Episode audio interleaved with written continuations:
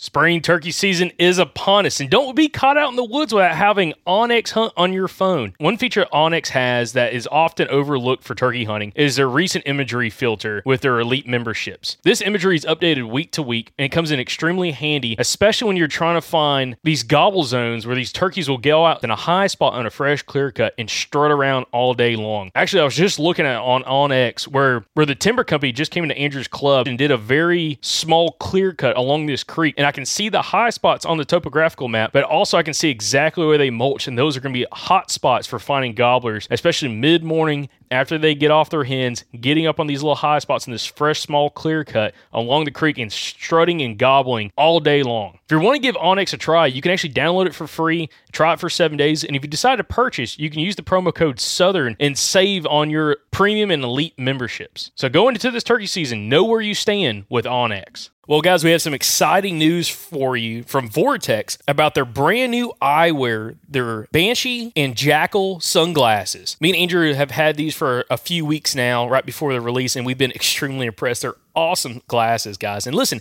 if you're needing some new sunglasses, not only do they have the V I P warranty, but they're tough as crap, guys.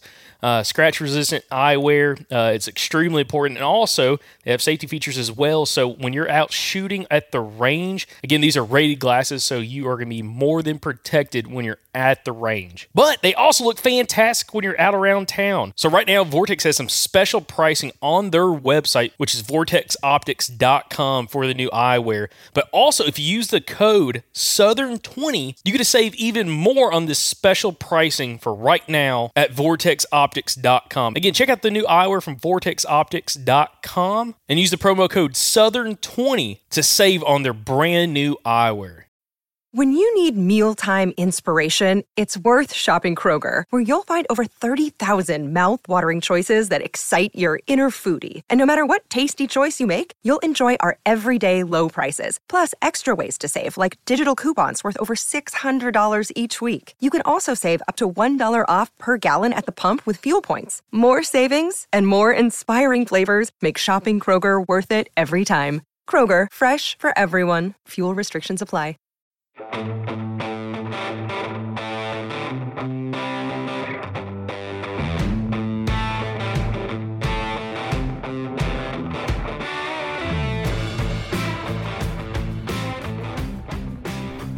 right, guys, welcome to episode number twenty-four of the Southern Outdoorsman Podcast. I'm here with my buddy Jacob Myers, and today we're going to be talking a little bit about turkey season and uh, how our seasons went, and now that it's winding down, what we're going to be doing in the meantime. Jacob, how you doing, man?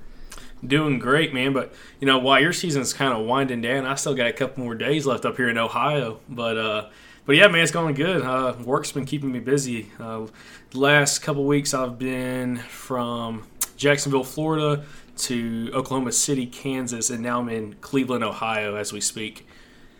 There you go. So, so now, man, what have you been up to?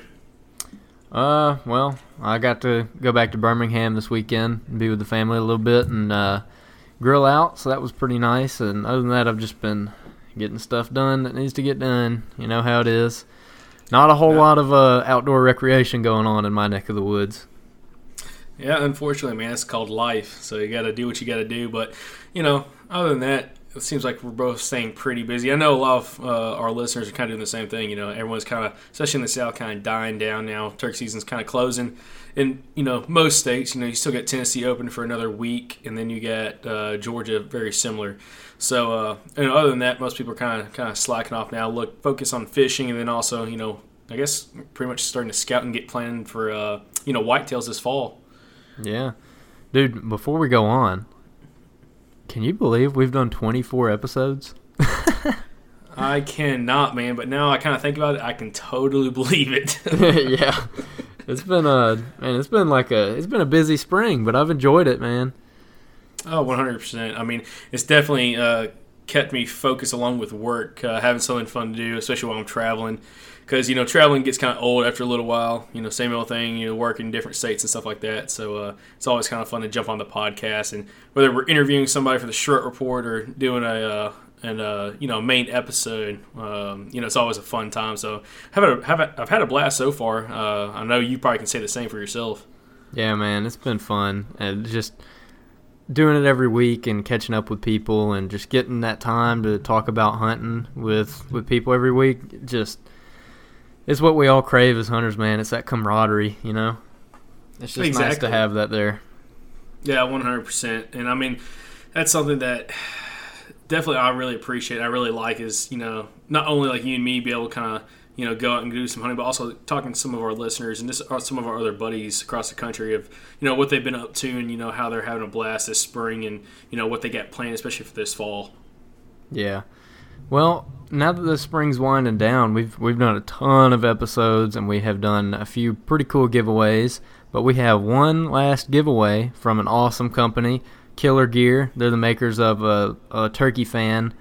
Uh, they also make, what is it that they make, Jacob? I know they make an elk and antelope, maybe? Yeah, so they do have an antelope fan and then also their elk fan. And their elk fan is extremely impressive. And I'm telling you, if we go to uh, Colorado or Idaho and hunting some dense timber, that definitely will be in our backpacks for sure. Uh, but yeah, guys, so we're doing a giveaway with Killer Gear, uh, and we're giving away two of their Jake fans, which are really cool uh, pieces of gear to really have in your back pocket, especially if you're hunting, you know, more open country, whether you're hunting, you know, some bigger fields, ag, or even some really open hardwoods um, that you can kind of pull at the right time and really be able to show that bird something. Uh, especially in a setup with maybe you don't have any decoys already set up. And uh, anyways, guys, so we're going to do a giveaway with that. And I guess, Andrew, uh, you know, I guess we can kind of talk about how people can get interested and get involved in that giveaway. Yeah, so we've got two of these Jake fans, and we've also got two hats. So there's going to be two winners for this competition, and each winner will get a Jake fan and a hat from Killer Gear, which I've been sporting one of the other hats they sent us, which looks pretty sweet, I gotta say. But in order to win, you have to, this this uh, is going to be on our Instagram page rather than Facebook. We've done all our others on Facebook, but this one's going to be Instagram. So we're going to drop a post uh, today, the day that this airs, which will be uh, Monday, May seventh. And all you got to do to win is go like that post, follow us on Instagram, and tag two friends in the comments. And that's all you got to do. Uh, the the competition will run for one week, and we will announce the winner on next Monday's episode. So tag two buddies, like the post, follow the page, and you're entered to win. And there will be two winners, so you got double the odds that you usually do. Oh, yeah, for sure. And it's going to be something really cool, guys, that you can win. Again, have something in your arsenal to really bring out the right time of the year and the right scenario. Uh, I'm definitely going to uh, get my hands on one of these relatively soon to be able to use a little bit more. And then also for next season, because I, I know a couple different situations this year that that would have been the perfect uh, presentation of a decoy uh, while hunting some pretty open terrain uh, where, you know, the birds are kind of getting hung up because they weren't seeing what they were hearing. And that's really a good scenario, guys, that you can really, you know, put this decoy in to your lineup to really help you out for next season. Um, but anyways, Andrew, let's kind of jump into this week's episode. Uh, I know this week, guys, this is going to be me and Andrew talking, kind of recapping of what we've done this season, kind of what we've uh, been doing lately, and kind of just uh, kind of catching up. And uh, guys, I'm sure y'all can relate with us on a lot of things. You know, we've all been super busy lately, whether it's work, family, or whatever. You know, everyone seemed to be pretty busy, and it's going to get even busier as this summer progresses, uh, especially with uh, people starting to think towards whitetails this uh, fall, and also whether or not you're going to go out west and hunt this uh, out west this year. So, but anyways, Andrew, so what we got uh, in store for this week's episode? So basically, we'll just uh, I, first of all, I want to hear about what you're fixing to do in Ohio, because I know that you're up there, and tomorrow morning when this drops, you will be in the turkey woods. So uh, what what's your plan for tomorrow, man? What you got going on around you? Yeah, so kind of break down what's been going on with me. Um, last week I was in Oklahoma, and I thought I was going to hunt Oklahoma while I was there. Well, we had some pretty nasty weather, actually had some tornadoes and stuff, and really kind of kept me out of the woods, um, as you can imagine. So I decided to put all my cards in uh, Ohio. So I'm up here for work, and fun thing is I only have to work two days this week. So I'll be working Tuesday and Wednesday. But other than that, I have the whole week to hunt. So I got up here yesterday. I hunted today, or half hunted. Um, unfortunately, the zone I'm hunting in, uh, there's you have to be done hunting by noon, like back at the truck at noon, unfortunately. Uh, so I got out there kind of late after having a long night of driving last night. And uh, anyways, did some hunting slash scouting yesterday, or should I say today, uh, being Sunday. And it it was, the hunt wasn't great. Uh, where I'm hunting at, one of these management areas, it is set up perfectly for whitetail. Uh, it's a lot of big hardwoods that's just kind of just a lot, really swampy. Um, with some ag mixing around it uh, on some private land, and there was just so much deer sign. It was unreal. Like I was picturing, like, yeah, I'd hang a stand here, I'd hang a stand there on this one and that one. Uh, you know, finding some decent bedding areas and just some really good travel corridors uh, throughout these swamps. But it was not conducive for turkeys, at least where I was this morning, unfortunately. Um, so after that, you know, short hunt of only a couple hours, I was able to get back to the get back to the car. It started pretty much driving around and trying to cover ground. Uh, my game plan was to try to drive around and locate some birds in some fields. Where I'm hunting is a, a lot of fields. Um, a lot of it was cut corn this past year. Uh, some still standing. Uh, and then we have some that has this cover crop on it right now before they've tilled it up. So, you know, trying to just cover as much ground as possible and really kind of figure out, you know, what the bird's going to be doing for tomorrow. Yeah. So, tomorrow you got... all day to hunt, right? Well, once again, it cuts off at noon, but I mean, yeah, I have up I have up until noon to hunt, and then I'm going to go scout a little bit more that afternoon because uh, I might try to get out again later this week. But my game plan is, guys, for this week is I'm hunting. Well, I hunted Sunday. I'm going to hunt Monday, work Tuesday, Wednesday, and then I'm going to make the decision whether I want to hunt up here in northern Ohio Thursday and Friday, or if I'm going to make the drive down to southern Ohio. Uh, and hunt that Thursday and Friday, and maybe Saturday, but I doubt it. Um, so that's that's kind of the game plan right now. So that's still up in the air, but we're definitely gonna be I'm definitely gonna be hunting a total of four days uh, up here in Ohio, and I'm actually impressed, uh, Andrew. To be honest, I mean the tags up here and like the license is a lot cheaper than I thought it was gonna be. I mean it's still a little bit pricey. It's one hundred about one hundred seventy bucks for one tag and your license, and you can buy another uh, tag if you harvest a bird for twenty-nine dollars, but you know, it's one of those things that, compared to a lot of states, that's pretty cheap. I mean, Oklahoma was going to cost me upwards of two hundred fifty dollars. Uh, Florida cost me two hundred twenty dollars. Um, I mean, Illinois is close to that. I mean, it's one of those things that, again, it's uh, you kind of find a budget. And I'm not going to lie, Ohio is pretty fun to hunt. Um, I think southern Ohio is going to be a little bit better just because it's kind of more like what we're used to back home. You know, rolling hills, you know, a lot more terrain features, a lot more topography. We're up here, it's like... at least on the public land side, it's pretty, pretty flat, pretty low land, uh, low-lying ground. It's, you know, got a lot of water on it. Uh, I had to cross three – okay, check this out. So going into this one spot that it was your fault. I'm going to blame it on you. I got, I give him the bad advice. Yeah, so we, we, we were on Onyx, guys, and I'll, I'll tell you again, like I could not do a hunt like this without Onyx just because of how well it was laying out the property lines so I could scout it before I got here, but – me and Andrew were kind of scouting a couple days ago. I'm just on Onyx looking at it, and he's like, "Man, this this top portion of the property looks awesome. There's no roads access. Like it's pretty rough looking. There's a creek or two. Like you need to go there."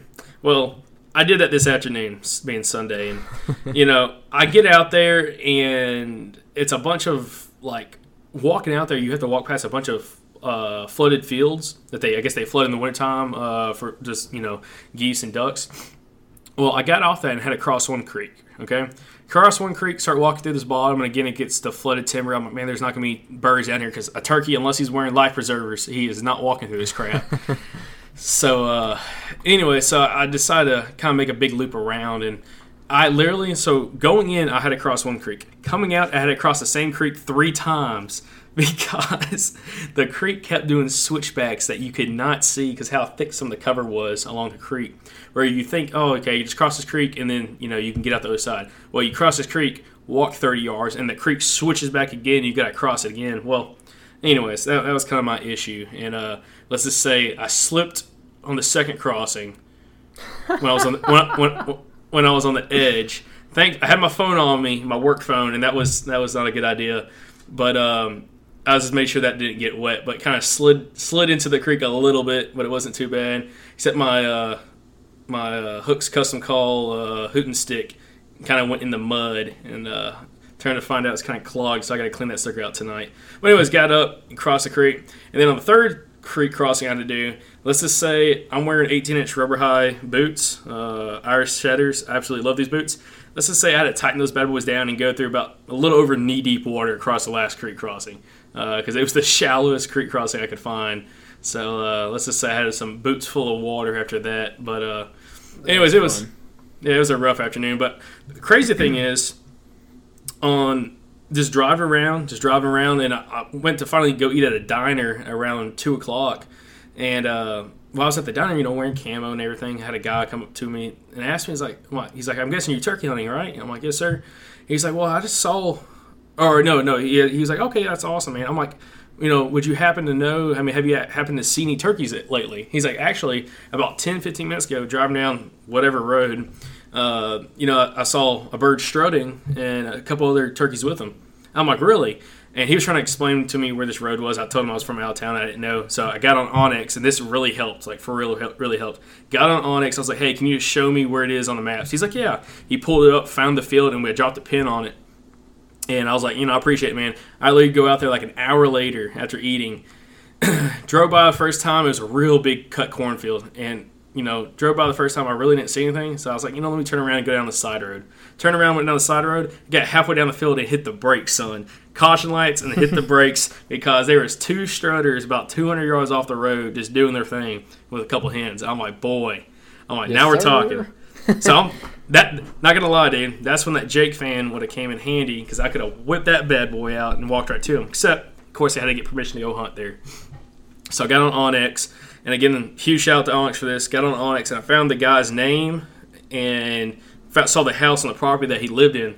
Well, I kind of drove around there to the house, whatever, and the older gentleman and uh, I guess it's probably two of his sons were out kind of working in front of the house and pulled up and, you know, was talking to him a little bit and, you know, I asked him, like, you know, hey, by any chance, is there any way I can get, you know, hunting permission uh, for tomorrow morning just to go, you know, hunt turkeys on your property? And, you know, like it happens sometimes, he, he, he said no, but then he kind of gave me his reasoning for it. And out here, guys, I mean, once you get outside of Cleveland, south of that or eastward, it is straight up Amish country. I mean, I probably legit passed seventy buggies today driving around these back roads for about five, six hours. I mean, it was unreal. But he said that he had a, a, a pack kind of with some of the Amish guys around there that um, they had exclusive hunting permission to his property, which is about seven hundred acres, and uh, just because uh, for them cutting his firewood. So I was like, oh, you know, I appreciate that, and I can understand that. So I was like, you know, thank you, sir. Kind of went on my way, but, man, that hurt, dude. Those two birds, they were still out there strutting after after I left. I was like, man. That's that's rough, dude. I, I literally thought if he gave me permission, I was gonna go I was gonna go home or come back, find me some cardboard boxes, and I was literally gonna paint a fan on a cardboard box and walk out to those sons of guns and shoot them. Because I was not about to play fair on that one. I was about to go out there and just get me a bird because uh, these birds give me a run for my money. But yeah, cardboard box fan that that was my go-to if I, I was I was able to get permission. But you know that didn't work out. Um, so I pretty much tried to cover a lot of ground. I found some other birds later on the day. Wasn't able to locate the uh, landowners unfortunately. But uh, you know that's kind of going into tomorrow or uh, Monday when this drops. Uh, I'm going to go to a place where the only place I saw on public land where I actually saw a bird, saw a turkey, and it's actually funny thing is it's right behind the uh, check-in station where the game warrants at. So probably can get checked tomorrow, which is fine. I have a good conversation with the guys tomorrow at the game warrants. But uh, anyways, other than that, that's pretty much what I've been doing up here. But again, we'll see how this all goes. Hopefully I can get on some birds in the morning. Uh, I have a decent idea where they might be roosted. So we'll see how that all plays out. Hope you get them, dude. I hope you fill your tags, man. You need to kill another turkey. You need to kill a longbeard now. Yeah, I know, man. I finally killed my first turkey being a Jake, and now I got to step up to a friggin' longbeard, dude. But I'm not going to lie, dude. If, by the end of this hunt, man, if I get a Jake to come out, I will have no regrets at all shooting a Jake on this hunt, dude. Because this last couple months of just traveling, dude, I'm I'm so opportunistic. And, I mean, it's pretty much at the end of this hunt, dude, if it's a legal bird, I will have no shame in taking a legal bird. Uh, so that's, that's kind of the situation it's looking like right now. But hopefully – again, I can find some birds that really want to talk in the morning. That's that's what I'm hoping for. I just want to hear some birds and kind of get on some.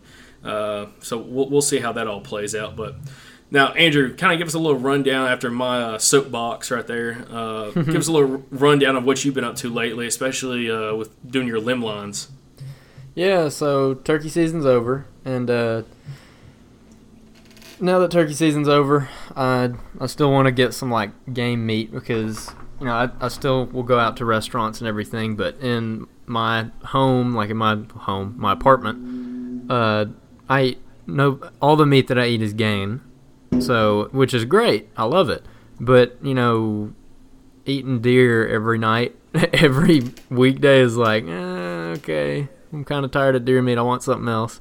So we got some hog meat. We killed a hog back in August. We got some turkey. I killed three this year, so I got a little bit of turkey meat. A uh, bunch of squirrels, but those don't ever last long because we eat them up. And we got a little bit of quail meat too. But just to d- diversify, because we've been eating just like red meat for months now, I really wanted to get some fish. So I'm like, well, I'll just go set some limb lines uh, down here near the apartment. So I head down to the creek with my buddy Patrick, and the we get down there and we start setting lines. We start going upriver, and I'm like, well, we'll just walk till we get to a good stopping point and then set lines as we come back down, because it's not a very big creek, and we were just wading it. So we're walking up this creek, and we uh, get to some shoals, and uh, it's like this creek is like just clay, really. Like there's no big rocks. There's gravel bars, but it's mostly clay bottom, so it's like soft, kind of crappy walking, to be honest. It's a difficult uh, creek to wade up, but we get to a shallow spot where these uh, shoals are. It's like a gravel bar, and the water's cutting down through this gravel bar, and it's only maybe ankle deep. And uh, then I hear my buddy Patrick. He's like, "Hey man, look at that!" And I look up, and I see a fin coming up out of the water, coming towards these shoals. And so I'm like, "Oh, cool, fish!" So I dump everything out of my bucket. And I'm like, "I'm just gonna get it, whatever it is." It gets closer, and it's like six gar all tangled up in a ball spawning. And one of them was pretty big, like probably close to four and a half, five feet. And uh, I'm assu- that was probably the female, and then all the other ones were a little bit smaller, trying to spawn her. I'm trying to figure out what to do, and Patrick, man, just freaking jumps down there and grabs it. And he starts like wrestling around with this big gar, and they all scatter out. And the water's so shallow that they're having a hard time swimming. So we're like trying to grab them, and then finally, I just uh, I get the bucket and I like smack one that's coming by me, and it like rolls up onto the bank. And then I get up on, I run up on the bank and get on top of it. And Patrick's like running around trying to get another one, and he can't get it. And I get mine pinned down, and then we dispatched it, and boom, got a gar. So got some fish meat, and uh, yeah, you can eat gar, man. You were pretty that, surprised about that. Yeah, no, that is hilarious, dude. I cannot believe y'all caught gar kind of barehanded coming down some shoals. That it, like I would have legit paid to see what that looked like, because I know that had to be funny, dude. That had dude, to be... I I could not stop laughing. I was like, what just ha- what did we just do? That's the most redneck thing I've done in my life. Like wrestling these gar, man. Oh well, one hundred percent. I mean, that's just oh man, it doesn't get more redneck than that, dude. So I guess you're playing the part out of us too. So guys, guys, I, I guess you can see who's the uh, who's the more redneck out of us, and who's I guess the more yuppie. So I, there you go. But uh, no, that's that's hilarious, dude. And and also about you just hunting. I mean, uh, or not hunting, but fishing for gar and catching gar, and also eating gar. Again, that's kind of something I've always kind of thought is a trash fish. And I know probably most of our listeners think it's a trash fish. And you say they're edible. I'll take you up on your word on that, but I want you to kind of explain the reasoning behind why you think they're edible and how you cook them. So no matter what it is, any species that people say is like trash, there's always a way to make it taste good. And I haven't quite figured that out with gar yet. I'm not going to say they're not a trash fish yet, because it was not that good. But I know that there is a way to make it taste good. I just got to figure it out. But, I mean, like, people say that, like, buffalo carp and everything are, are trash fish, and I've eaten those, and they're actually it's very good meat. It's kind of bony, but the meat is very good on those. That's just an example. But uh, these gar, man, they're hard to get into. They're really hard to skin because of how just the scales are like armor. Like, I'm not kidding. You could skin that thing out, and, like, certain broadheads would have trouble getting through that crap, man. I mean, it's tough. So you really got to run a knife pretty much up under the scales, and just you're not cutting, you're just separating the scales basically. It's it's hard to explain, but basically you just cut a ring around the head underneath the scales, and then put your knife to gut it, put your knife like down its belly, just run it up under the scales, and then push up, and you're basically just breaking it. you know, like with the tip of the knife up against the spine, you're pushing upward, and it's basically just breaking the scales in half, or not in half, they're separating, and then you're cutting the flesh in between them. And you do that all the way down, and then you skin around it just like you're skinning a deer, like how you'd skin the hide off, and you pull that off, and then you're left with basically like two back straps. Like the, all the meat on a gar is basically the back straps. And if you get like a big gator gar, I mean, it looks like a venison backstrap except like fish meat. It's not like red meat, but that's like the shape of it. Hmm. So the first time I ever ate gar, it was actually pretty decent. Like I would serve it to people and they would not know what it was. And what I did then was I actually ground it in a meat grinder and then mixed it with a uh, like fish fry stuff, or like even like hush puppy mix, and uh, mustard and mayonnaise. Like give it a little bit of T- flavor and moisture, and then deep fry it and make little gar balls, and that was actually really good. What I did this time was I just battered and fried it like you would catfish, just to kind of know what just the meat tastes like by itself. And uh, man, it was uh, it was interesting. Like it wasn't so, it wasn't horrible, but it, it definitely wasn't good. Okay, so explain it, because I'm sure you, we probably lost a lot of listeners just then. Talking about you, you grinding up gr- gar and eating it. So again, guys, that's Andrew for you. But what? Okay, so explain what the taste and texture is like of just the meat, the way you cook it this time. Okay, uh, okay. So you know, fish meat is like flaky. You know, it's like you. It's supposed like, to be. Yeah, that fish meat is not tough. Like you could not make catfish meat tough if you tried. Like you just can't. When you cook it, it just breaks down and it's fork tender, and you can just pull it apart and like mash it up with your hands. Gar meat is like, it's more like red meat. Like it's more like, if I had to liken it to like a cut of meat off a deer as far as texture goes, it would be like if you boned out a shank and then fried it. I mean, that's that's kind of what it was like. Oh, God. Oh, my God. Dude, it was tough. It was tough. Like, I had one piece. I don't know what I did with this one piece that made it different. I had one piece that was good, and then the rest of it was just like, I mean, dude, it was like eating like a rubber band that tasted like gamey fish. Like, I, I don't know.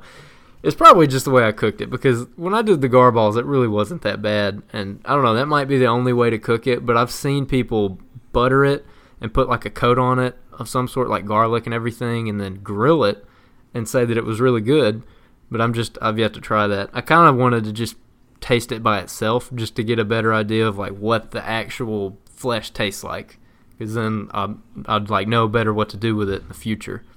But the texture was not good. Not good at all. Yeah, no, you're you're right about that. I'm sure that I can... Oh, yeah, that sounds disgusting, personally. I'll, I'll be a realist on this side, dude. I don't know about that, man. That's I'll, I'll eat deer heart, deer tongue, whatever, man. But, oh, if it, if it was that bad, dude, oof, that's, that's rough, dude. That's rough. I was going to say, yeah, guys, so Andrew actually got me to eat deer tongue one time. And not going to lie, again, probably just lost some more listeners because of that. It actually tasted pretty good. Actually, it was like stupid tender. But um, that's just another kind of weird thing that we've kind of eaten. And I know some people talk about that. Oh, and, you know, of course, man. Heart. So people, like people, Steve Rinella talks about this kind of stuff a lot where, like, dude, you're just missing out if you don't try that stuff. Like, even, like, a lot of guys throw away shanks. And I'm like, man, shanks can be good if you do them right. You make ossobuco, or you can throw them in a crock pot and pull them apart. You can do whatever. And that's like a good piece of meat if done correctly. And same thing with uh, deer ribs, because growing up, we never kept deer ribs. And a lot of guys, if they do keep them, they just skin them out and uh, grind it up. But I've started just keeping like a rack of ribs off a deer and cooking them like regular ribs. And I, they're kind of difficult to cook. They're a little hard to get right, but when you do it right, they're absolutely delicious, man. They're so good when you do it right. And it's it's kind of like a weird mix of seasoning, uh, wrapping it up correctly to keep moisture in it, and leaving enough, you know, deer fat does not taste good. Just like flat out, it doesn't. It just, it's like waxy. Yeah, it's waxy, and so, yeah. Yeah, you got to cut almost all that off. But the best time I've ever had deer ribs, I cut off all the fat except for, I mean, just a little bit. I left a little bit on there because I knew it would like render and like give a little bit of moisture to the meat, and it was delicious. Uh, you just got to eat it kind of hot because it's a, uh, it's um, what's the word?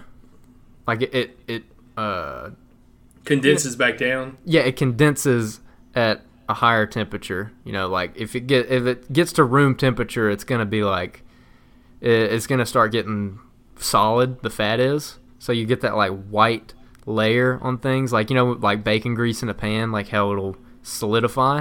Mm-hmm. Uh, it's kind of the same thing with the fat on deer ribs. So you got to eat it hot, but when you do eat it hot, man, it's very, very good. And same, I mean, tongue, tongue's the same thing, man. That piece of tongue is just, it's the most unique piece of meat on the whole deer, in my opinion. I, it's just nothing else is like it, nothing else tastes like it, and it's just good. Like, it's just good. And people get grossed out by, ooh, tongue, you know.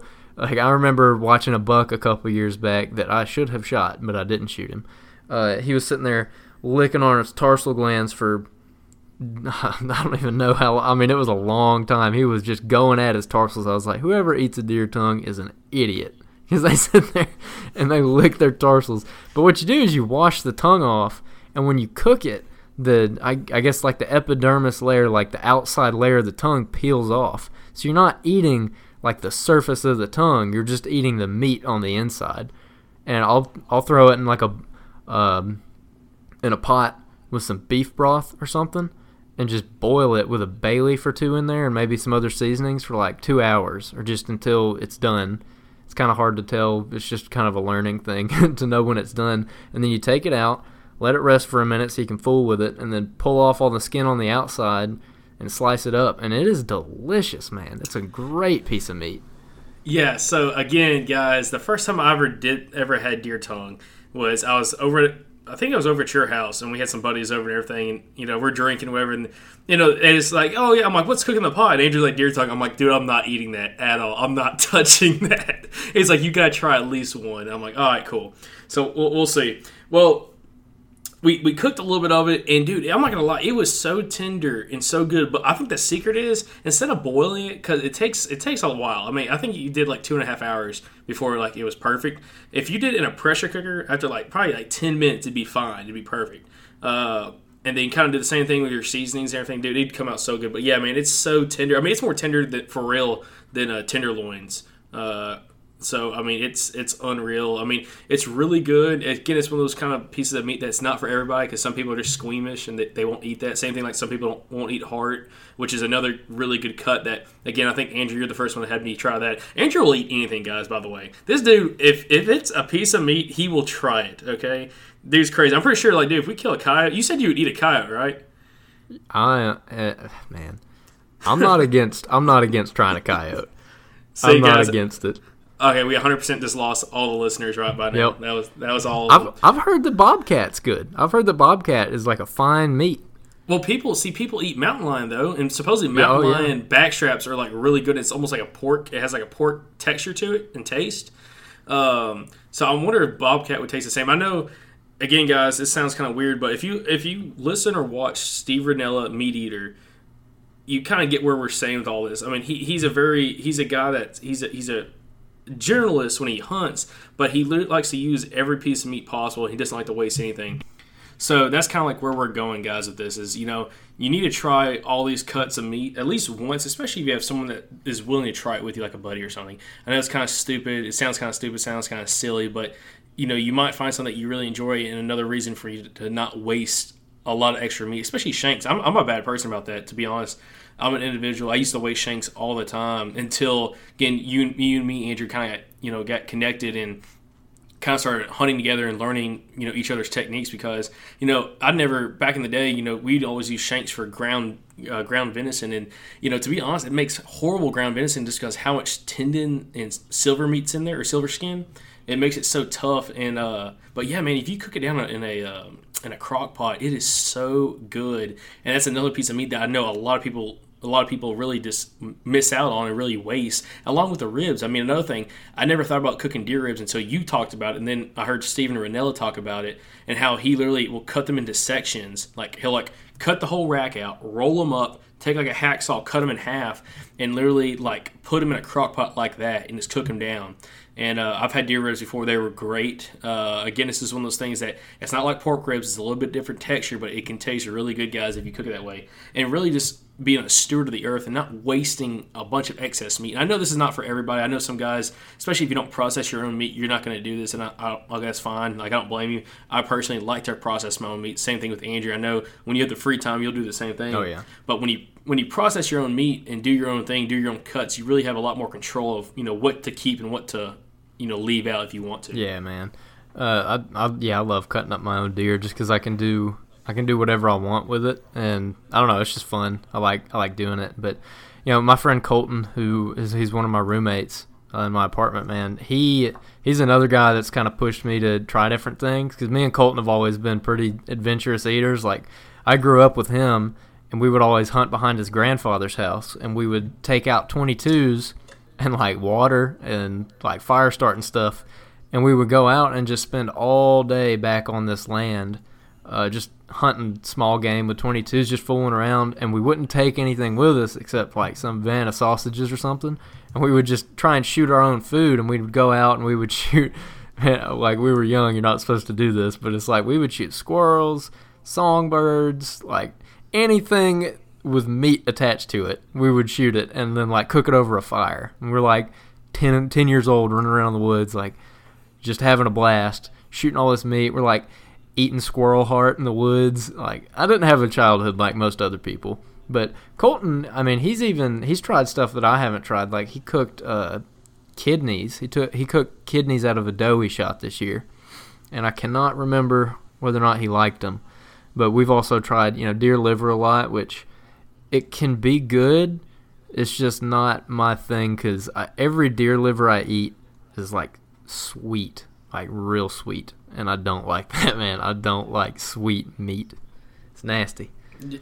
Yeah, I, I mean, clearly we all have now come to realize that you did not have a normal childhood, as we all have come to realize on this episode. But you know, that that is something that's kind of interesting. You know, I can kind of relate with that. Uh, back in the day, back in uh, I think it was, man, maybe soft freshman freshman year of high school. Me and a couple buddies, um, you know, Marshall, me, Marshall Brooks, a couple other guys. We went out and we went fishing. I think, well, I think Marshall was with us, and uh, went out fishing some local pond and uh, caught some crappie. And we decided, you know, let, let's cook one over the fire. So we made a fire and cooked crappie. I think we filleted it and then put it over a fire, cooked it on a stick. No salt, pepper, nothing, and try to eat that sucker. That was the nastiest piece of fish I have ever eaten. I think your gar probably tastes better than that, dude. It was so, dude, it was so bad, man. Like, it gives you appreciation for seasonings. I'm not going to lie. That and breader. Uh, but, yeah, man, we, we tried doing that before, uh, you know. I've never tried to cook squirrel, but, you know, I've gone out, like, when I was real young, probably, God, I might have been ten, maybe ten, eleven years old. Again, this is back before, you know, the education of understanding uh, game laws and everything. So, again, po- po- apologize about this, guys, but yeah. Would go out go out any time of the year and go shoot doves with a pellet gun and literally call my uncles and tell them, hey, I shot a dove. How do I clean it? And they're like, I cannot believe you killed that thing out of season. I'm like, oh, I, just, I'm, I didn't know. I just wanted want to eat it. And literally talked one of my uncles talked to me over the phone how to clean a dove, and then I cooked it, and I had my mom cook it that night with some olive oil, and I mean, it was pretty good, and it was kind of like one of the first times I ever had dove. And this, yeah, it's being adventurous. I know a lot of other guys can kind of relate with that, just kind of doing something different, especially when you're young, dumb, and stupid.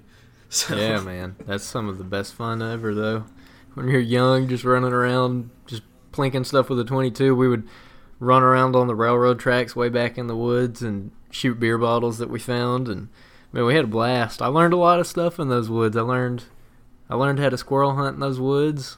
I started to get good at deer hunting in those woods. I had a couple turkeys. Me, me and Colton have this thing. We call it the turkey scourge. It was like, it was spring break sometime back when we, before, I know it was before we could drive, but we basically just lived at his grandfather's house for all of spring break, and we just turkey hunted, and we didn't know anything about turkey hunting, and we we tried so hard, and we got so close so many times, and we never killed a turkey. But I mean, it's just memories like that, man. It's just, it was a lot of fun back then. And that, it, that's like so, you said, it give, it gives you an appreciation. Like, I think that's where my appreciation for just game meat in general came from. Just going out there and just doing it, and having that freedom when I was that young really influenced who I am today. Yeah, I remember the first time that I really recall eating game meat and venison was um, I was probably probably again ten, eleven years old at my uncle's house, and he had cooked up deer jerky, and that's the first time I ever had deer jerky, and it was awesome. And that kind of gave me another reason to go hunting, was because like, oh, I just wanted deer jerky. And I know a lot of people kind of can relate with that because everyone likes deer jerky, and this, you know, venison jerky jerky is just delicious. So that kind of gave me another reason to go hunting. Is just like, oh yeah, I want some deer jerky to take home. And that first deer I killed uh, when I was, I think I was ten or I think I was eleven or twelve. Uh, had like half of it done deer jerky, and the other half were kind of like steaks and stuff. I kind of let my uncle have that because, again, didn't know how to cook it. My both my parents don't hunt. My dad doesn't hunt. Uh, you know, my mom does not hunt at all.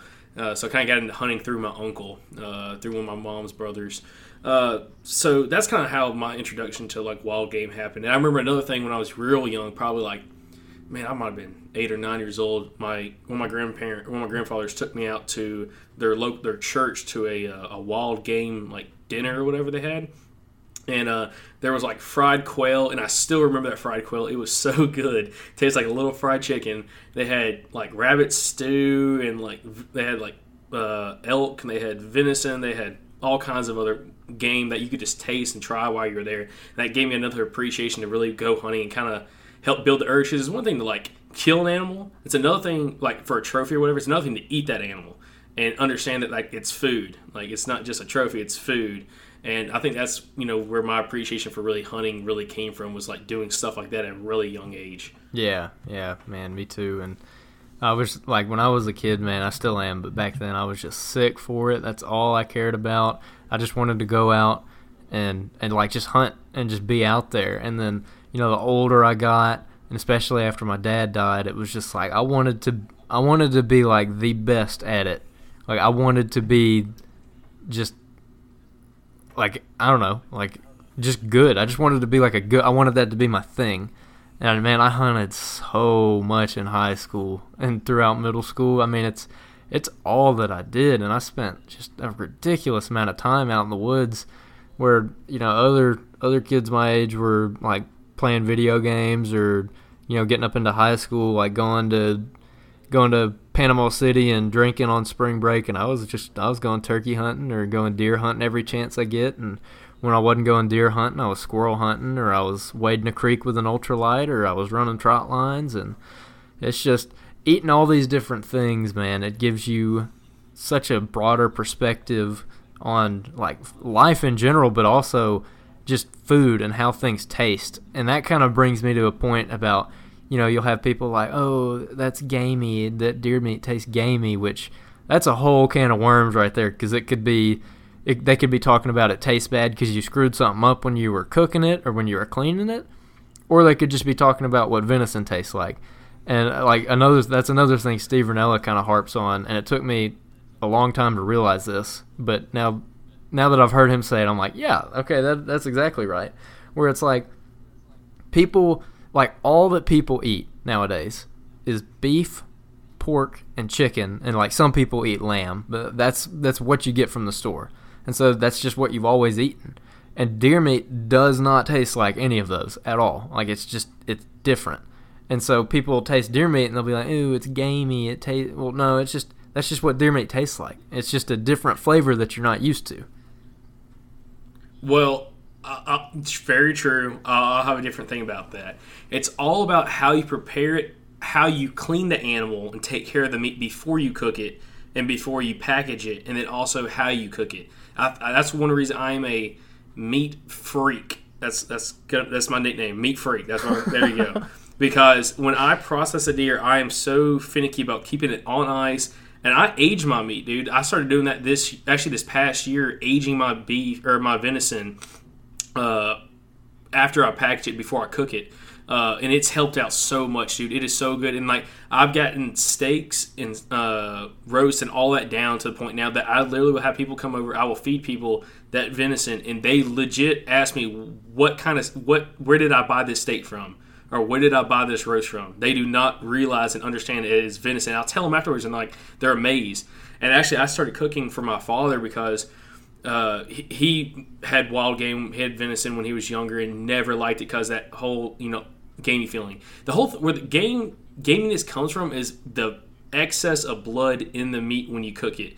It means that's the iron that's that iron taste you taste when you bite into a, beat, a piece of uh, venison that was not properly bled and properly aged. That's what that taste is coming from. That's why people say soak in salt water, which is not good for the meat. I used to do that all the time, and it breaks down the meat. It's not a good thing for it, and it actually takes a lot of the actual like flavor from it, like the actual good flavor, not like the not the blood flavor.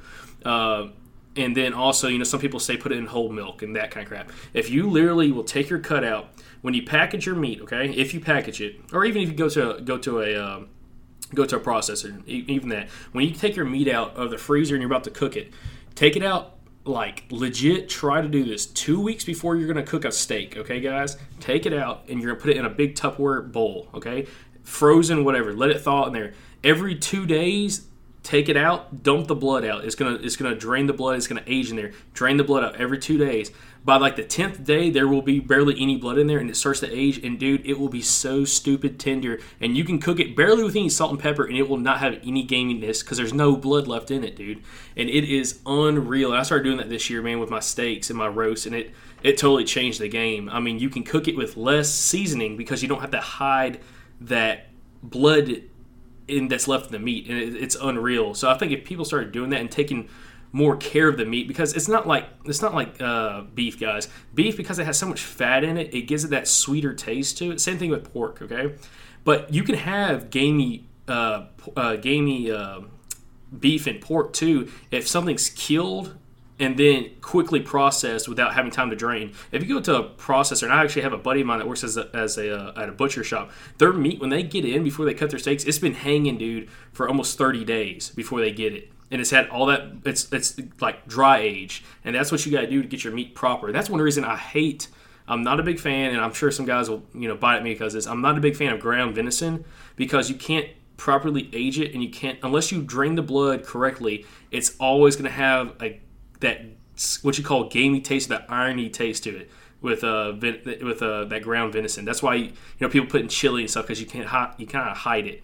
But I'm not a huge fan of that because you know if I'm going to eat it, I want to eat the meat. I don't want to have to cover it up. So I'm not a big fan of grinding it just because of that reason. Yeah, and it, it pains me to like to cook deer meat. Like I I never I very very rarely grind deer meat unless I'm making it into sausage. But you know like grinding it and throwing it in some spaghetti. Uh, my mom loves to do that, man. She's always asking me for ground deer meat because she loves using it for chili and spaghetti and stuff. And I'm like, that's great and all, but it's like you're covering up the flavor. I like the flavor of like just meat. I like deer meat. I like how it tastes, and I don't like putting it in something that covers it up. Like even I'll throw something in the crock pot and shred it up, and uh, throw some barbecue sauce on it and make like a sloppy Joe. And while that's good, and I do like it, I don't like to do it. I like I'll do it with like one roast off a deer just because I like cooking the rest of it where the like I think I wrote an article about this on the website where it's like the meat is the star of the dish and you base everything else in the dish around the flavor of the meat rather than the flavor of like a sauce or a seasoning or something. It's like it's like going to it's like going to a steakhouse and ordering a thirty dollar ribeye and then putting A one steak sauce all over it. Oh yeah, God, I hate those people. I'm not gonna lie, I, guys. I I'll be upfront, dude. If you have to put steak sauce on a steak, either you get that steak overcooked or it's a crappy steak, man. I'm offended you, when people do that. When yeah. I cook, I'm like, you you joker. What what is it not good enough for you, dude? Oh, don't get don't get me started, man. Oh man, that drives. I hate like, dude. If you go to like a decent steak restaurant or steakhouse and you get, a, I'm a ribeye guy because I like that high fat content. And if they ever ask me, oh, do you, would you like any A one steak sauce? I'm like, only if it's a bad steak, man. I'll let you know if I need some A one. If I if I let you know I need A one, something's something's messed up, okay? uh, so that, that's kind of scenario, scenario with that. But getting back to actually what you said about uh, the shredded venison, dude, and barbecue sauce, I actually made some, like, barbecue pulled venison earlier this year. And, dude, it was so stupid good. I took a... A cut, because I do all my own cuts, and I call it my round roast off the uh, the back hind quarter. Took one, and it was probably about a five, pe- five pound piece of meat. Cleaned it off, had it, it was already aged for, I think I aged that for ten days.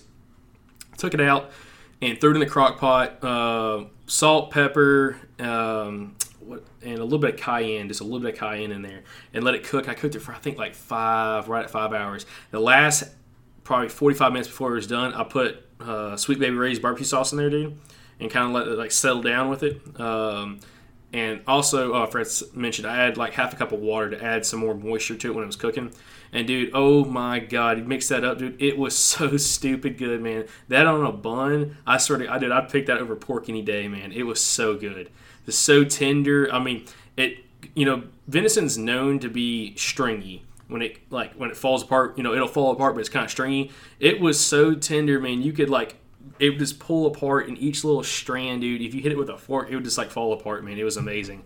And, uh, dude, it was so good. So I'm definitely going to be doing that some, some with that mule deer. Uh, I've yet to eat that mule deer at all, dude, uh, from our hunt this year. So I'm kind of saving it, dude. I got probably sixty, sixty-five pounds of that meat still in the freezer. So I gotta, I gotta eat that, man. Dude, I, I think that I'm out of backstrap. I cooked, uh, Uh, I had a get-together the other day with a bunch of friends from church, and I cooked them uh, some of those jalapeno poppers I do, where oh, the cream boy. cheese and the bacon, and I'm sure everybody knows what we're talking about, but for the sake of like someone who might not know what it is, it's like you get a jalapeno, chop it in half, and uh, you can gut it, gut the seeds out of it, um, and then lay a piece of a little bit of cream cheese down in it, and then put a little sliver of backstrap or whatever other slice of meat you want on top of that, and then wrap it up in bacon and cook it like that. And, dude, it, it, they are so good. And I think I think that was my last backstrap that I cooked for them that way, but that was the first – I think that might have been the first deer meat that a couple of them had, and they were blown away. I was like, man, this is like the easy thing I do. You should see some of the complicated dishes I make, which that reminds me actually real quick of a – Uh, something I did earlier this fall when I uh, first moved to where I am now. I went out to the local public land, and I'm walking around out there scouting for hogs because I wanted some uh, pig meat. This was back in August. And uh, when I'm out there, I'm looking to put out a trail camera, and I start noticing all these mushrooms like everywhere in the forest. And I'm like, those look like something that I know what it is, but I can't remember. And so I go home, and I look it up, and they're chanterelles. So I go back out there and like confirm, like, yes, these are edible mushrooms. And I think you were with me one day, and we picked, like, a mess dude. of them. Dude, we picked so many. They were everywhere. Yes. Okay, that was a blast, because that was the day I shot that hog. I missed it with my pistol, right? Yeah, I'm pretty sure. yeah, oh, yeah, man. The, these hogs came tearing by me and Jacob, and one of them had a dead squirrel in its mouth. And they had no idea yeah, we were there, crazy. man. They were just milling around, and Jacob pulls out his Glock and pops a couple rounds off at him. Yeah, okay. That, that was before I did like hardcore, like legit hardcore practice and training with it, man. I, I, God, yeah, the ten millimeter did not hit its mark, unfortunately. But uh, yeah, that was fun. But yeah, those chanterelles, man. I never knew what those mushrooms were. I took, I took. Listen, you don't know how much faith I put in you at that time because I'm like, if I die, if I die from these, this is. Listen, I, my ghost is coming back to haunt you if you do not die. But I'm like, all right, so, you know, you're like, okay, let's let's pick let's pick these mushrooms. We're good to go. And, dude, we picked so many, man. We found that one spot, man. God, I, like, like what would literally you all we could in? carry, dude. Like, I, I think we had my backpack, and we stuffed a bunch in my backpack, and then, like, that's what just, it was. like, in yeah. our pockets or, like, wherever we could put them. And we, we took them back. And for anybody listening, uh, you can look up chanterelle mushrooms and see what they look like. They're pretty easy to identify, and they're, I think – don't take my word for this, but like, make sure you find people that know what they're talking about. There's a lot of forums on Facebook where you can get in and talk to people who know a lot about mushrooms, or maybe it's you can meet with somebody and talk to them. But make absolutely sure you know what it is, because foraging mushrooms can be pretty dangerous if you get the wrong thing. Um, but I talked to some people, and they're like, yeah, chanterelles are safe. And the lookalike of a chanterelle, which a lot of mushrooms have lookalikes that are poisonous, and they're like, the lookalike. Um, it's pretty easy to distinguish, but also it won't kill you. It'll just like make you sick for a day or two. So I was like, okay, then that's a good one to start with. And we just brought them home, and you just kind of wash them off gently, try and get the dirt off of them, and then throw them in a pan, like a cast iron skillet or just a regular skillet, and uh, let them just cook with nothing, like no butter, no oil, no nothing. Just throw them on there and basically just dry them out, because they hold a lot of moisture. and you sit there and uh, the lights start sizzling, and you you can see the water evaporating out of them. And then they get to a point where they're starting to get pretty dry, and then I'll throw a little bit of butter in there and like saute them in the butter to like crisp the edges. And then, man, we serve that with some backstrap, and oh, oh yeah, buddy, whoo! Oh yeah, that was awesome. That was awesome. Good eating, son. Good eating. And the, but the funny thing is, as many as we got, because like we filled up like a backpack and some pockets. They because they, they have so much moisture when they do cook down.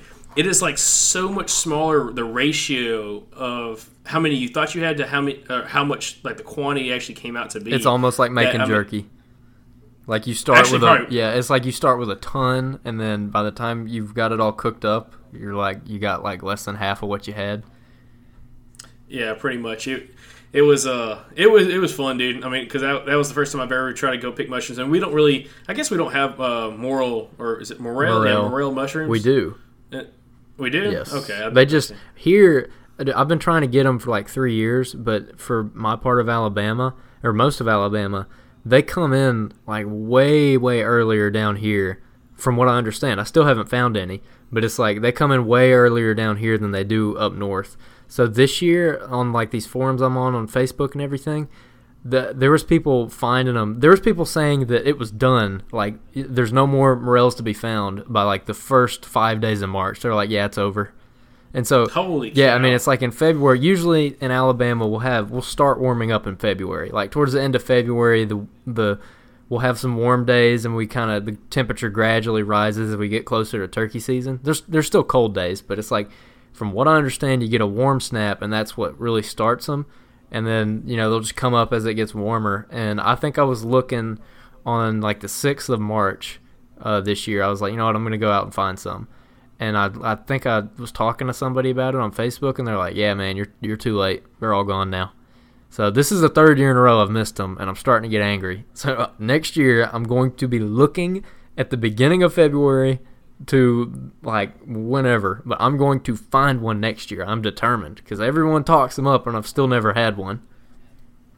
Yeah, I was going to say um, – someone I was following on Facebook, uh, I forgot her name, and I, I remember I sent you the photo of it. She found one, dude, that was the size of my microphone. That thing was ginormous. Yeah. And I, I was like, God, dude, like I wonder what they taste like. I really do want, like this, like like the curiosity side of me is just wondering what the texture's like and what the taste is. I'm, I guess it's, I probably like the chanterelles if I had to guess. I'm sure it's a lot of moisture that kind of gets cooked out of them, but. I don't know, I'm kind of, I'm really interested. So. Yeah, for the chanterelles, by the way, if anybody's kind of wondering what they taste like, the you just have to try them. But I will say it's like uh, earthy. Like it, it's not. I'm not gonna say dirt because it tastes it tastes good, and dirt would make it sound like it tastes bad. They taste good, but they're earthy in a way that it just really complements the deer meat. Like you just you'd have to try it. I'm not going to lie, guys, if any of y'all out there are wine drinkers, it would go really good, legit, with a, a really good dry uh, red wine, uh, just because of the texture. The texture and the flavor of it, that earthy flavor. Like, if you were having a steak and those chanterelles and a glass of red wine, dry red wine, dude, you it'd be it'd be perfect. Uh, so, yeah, that's kind of the scenario for that. Uh, but, yeah, it's, it's just so cool what you can find, guys, out in your neck of the woods, especially on public land. I mean, get out there, explore your pu- local public land, and just see what you can find. And heck, while you're out there finding, trying to find some uh, morel uh, mushrooms or whatever, also you can be scouting for hogs, depending on where you live, or scouting for deer for this fall, and uh, kind of get an idea of you know what you might want to do out there if you get the opportunity to hunt some public land this year. Yeah, yeah, man. Uh, getting ready for this upcoming season. I know that I don't know about you, but uh, to kind of bring the conversation full circle, I guess. Now let's uh, let's kind of go into our plans for this upcoming season, and I'll start us out by saying this summer I definitely plan on hunting hogs, and I'm going to be targeting a lot of catfish and bass and everything. I, you, if you put me in a lake, you put me on Lake Gunnersville, and I will not catch a fish as far as bass goes. You put me in uh, the Cahaba River or some little tributary of it where I can just wade up that joker with an ultralight, I will, I'll tear up some bass, man. You'll catch a lot of red-eye bass, which is, uh, if you're local to where I'm from, man, you know what a red-eye is. It's just kind of a smaller bass, lives in creeks, and, you know, a, a two-pound red-eye would be like a monster red-eye. There, that'd be a big one. So They're pretty small bass, and they're delicious, and they're really fun to catch on ultralights, and it's just fun wading creeks like that. And I find a lot of good deer spots when I do that. But I'll take those and scale them, and uh, fry them whole, you know, and you'll get like all the meat, and then the tail's like a chip. But, oh, man, I just totally went on a tangent. But, yeah, I'm going to be fishing for those. Eating those. Yeah, I was going to say, guys, Andrew is... I, I'm kind of the big body water fisherman. Andrew's the small body water fisherman. He actually got me kind of hooked on creek fishing. That was like one of the first times I ever went creek fishing. It was, I guess, two springs ago. You and me went out. Yeah, and I whooped and, you, uh, man. Dude, it that was so much fun, man. I'm telling you, take a little ultralight crappie rod. That's all you need. I mean, small little small little crappie jigs, little beetle spin, little spinner baits, and dude, it is the most fun you can ever freaking have. I mean, you're catching bass there. From fingerlings, I mean, like three, four inches long, all the way up to, you know, a couple pounds, like all in the same body of water. I mean, they're so aggressive. It's an absolute oh, black man. bass, and they're unpressured but, fish. I mean, you're you're in there catching fish that, I mean, I'm not gonna say they've never seen a lure, but they've probably never seen a lure. Like in most of these creeks, like I'm not even, like, I want to say the name of the creek so bad, but I, I'm not gonna because it'll. I don't know if people are into ultralight fishing like that, but man, I mean. You get into these creeks, and you'll be surprised at how small of a creek you can catch big fish in. I mean, I'm talking a creek that is, I don't know, uh, you might have holes in the creek that come up to your hip. Or, I mean, even holes that just come up to your knee. You're talking a creek that's like ten feet wide maybe, and I've I've pulled three-pounders out of creeks like that. They just, they get up in them, man, and every hole has fish in it. And I'll I'll get like a crawfish jig and...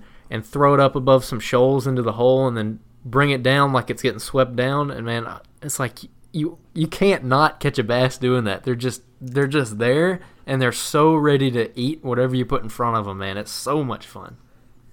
Yeah, one hundred percent. Exactly. Throw it in the shoals. The second they come out of those shoals, man, if you don't have a fish on there, there's not a fish in that creek. Oh, so yeah. So that, that, that's the kind of scenario. But, man, yeah, that's another thing. I mean, you can limb line some of those smaller creeks, especially on public land, guys. That's what I was they doing here ch- when I caught that gar. That creek that I'm talking about, I mean, that's a it's not a very big creek at all. I mean, it's it's big for the area that I'm in. Like, you could, like you could park two trucks, like, bumper to bumper. Like, that's how wide it is. It's like two truck lengths.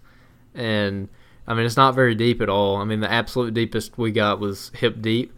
And uh, I caught a pretty nice catfish out of it. You know, there's five foot gar in it. Uh, there's a ton of ton of fish in it, man. It's a really productive creek.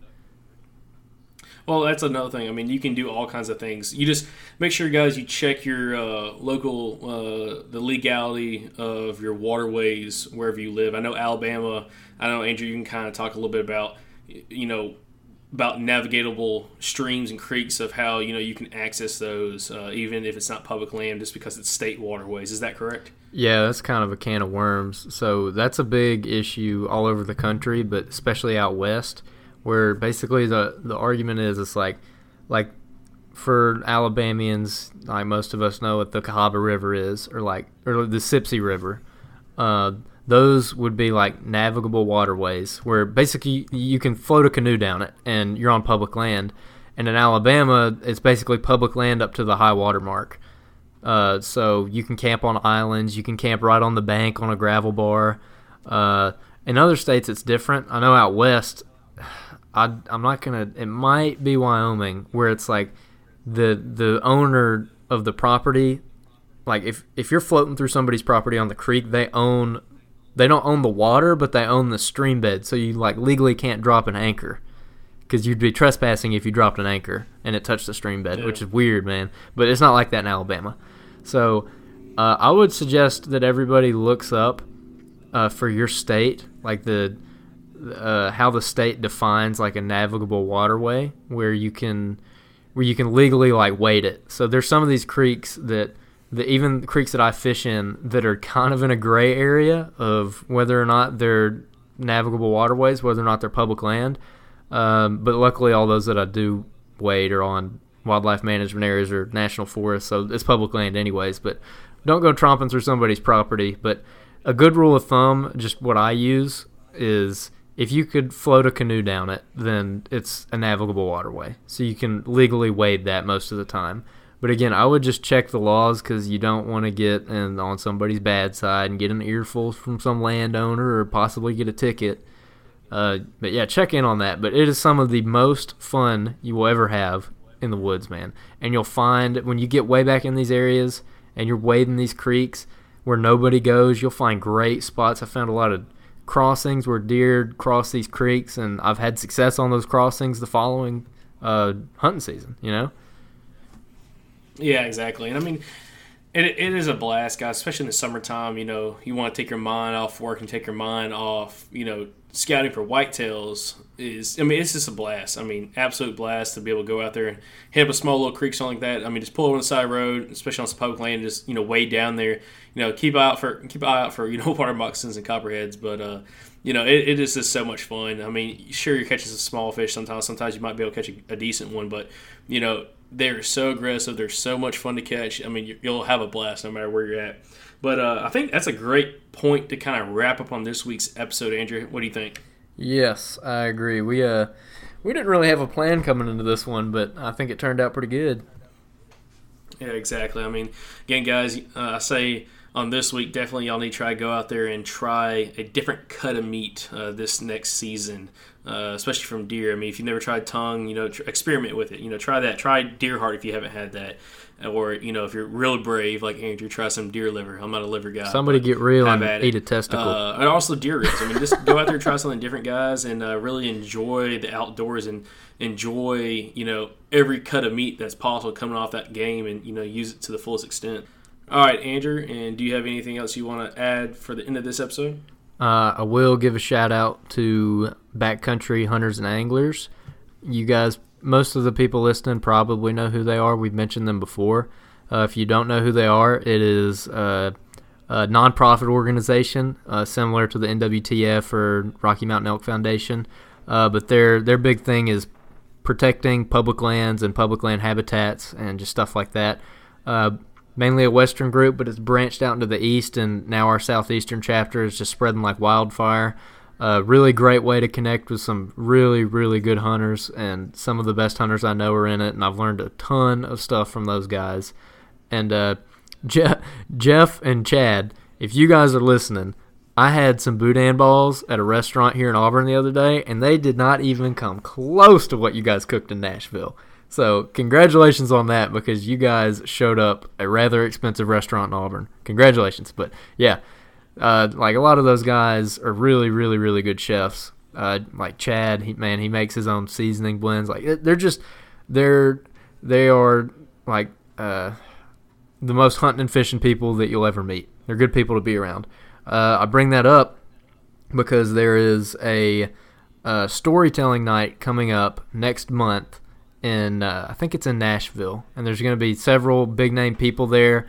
Um, I'll just give one who most of you will probably recognize, and that is uh, Kevin Murphy. You've probably, if you listen to Meat Eater, his podcast, or if you watch a show, you've seen Kevin Murphy on there. He's the one that squirrel hunts and does a lot of catfishing in Kentucky.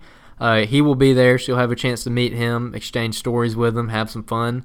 And uh, our very own Jeff Jones is going to be there. Um, so y'all go meet Jeff, man. He's a He's a great guy. Jeff, uh, we appreciate everything you do for the chapter, man. And uh, so y'all look into that, look into getting tickets to that. That'll be a fun night you don't want to miss. Hopefully I'll be able to make it. And then there will also be in Tennessee this month on the weekend of the eighteenth, the Total Archery Challenge will be coming to Tennessee. Uh, so I'm not sure. I can't remember where it is, but I know it's going to be in Tennessee. And uh, B H A will be there. There's going to be a lot of B H A guys there. And plus the Total Archery Challenge will be really fun. So if y'all can make it out to that, uh, I, I would suggest making it out to that, I guess. Uh, that'll be a lot of fun, fun weekend. A lot of guys that share the same interest as you that are going to be out there shooting bows, having a good time. And you'll have a chance to meet a lot of these B H A people we're talking about. And hopefully meet me or Jacob, because hopefully one of us will be there. Uh, still don't know yet, but... We'll see. Yeah, I'll say I'll definitely, hopefully, going to be at the uh, storytelling event in Nashville. I believe it's on the second. Uh, again, we'll, we'll post that on the page as well, um, just in Nashville. So if we have any listeners, guys, around the Nashville or Middle Tennessee area, uh, just come on down. It's going to be a great time. Uh, you'll be able to, again, meet me. Hopefully, Andrew will be able to make it up. Um, then also some of our other guys and buddies that uh, we've talked about on the podcast and had on the Strut Report as well. But uh, to kind of finish off uh, this week's episode, the last thing I'd like to say is this again, guys. Uh, pay attention for this giveaway we're doing again with Killer Gear, uh, with the two Jake fans and hats we're going to be giving away. And again, we'll have that posted. It's going to be for Instagram only. It's not going to be a Facebook giveaway, guys. It's for Instagram. So again, what you're going to have to do is like the post once we post it, tag two of your buddies, and then also make sure you follow us on Instagram. And then we'll, again, draw that person, or draw those two winners, I mean, a uh, week from today. So once again, guys, uh, you know, stay stay connected with us on Instagram. It's another way for you to stay connected with us. And I hope y'all have a great weekend and have a great upcoming week. Yeah, man. With that being said, we will end this episode. Thanks, everybody, for listening, and we will announce the winner of that giveaway next week.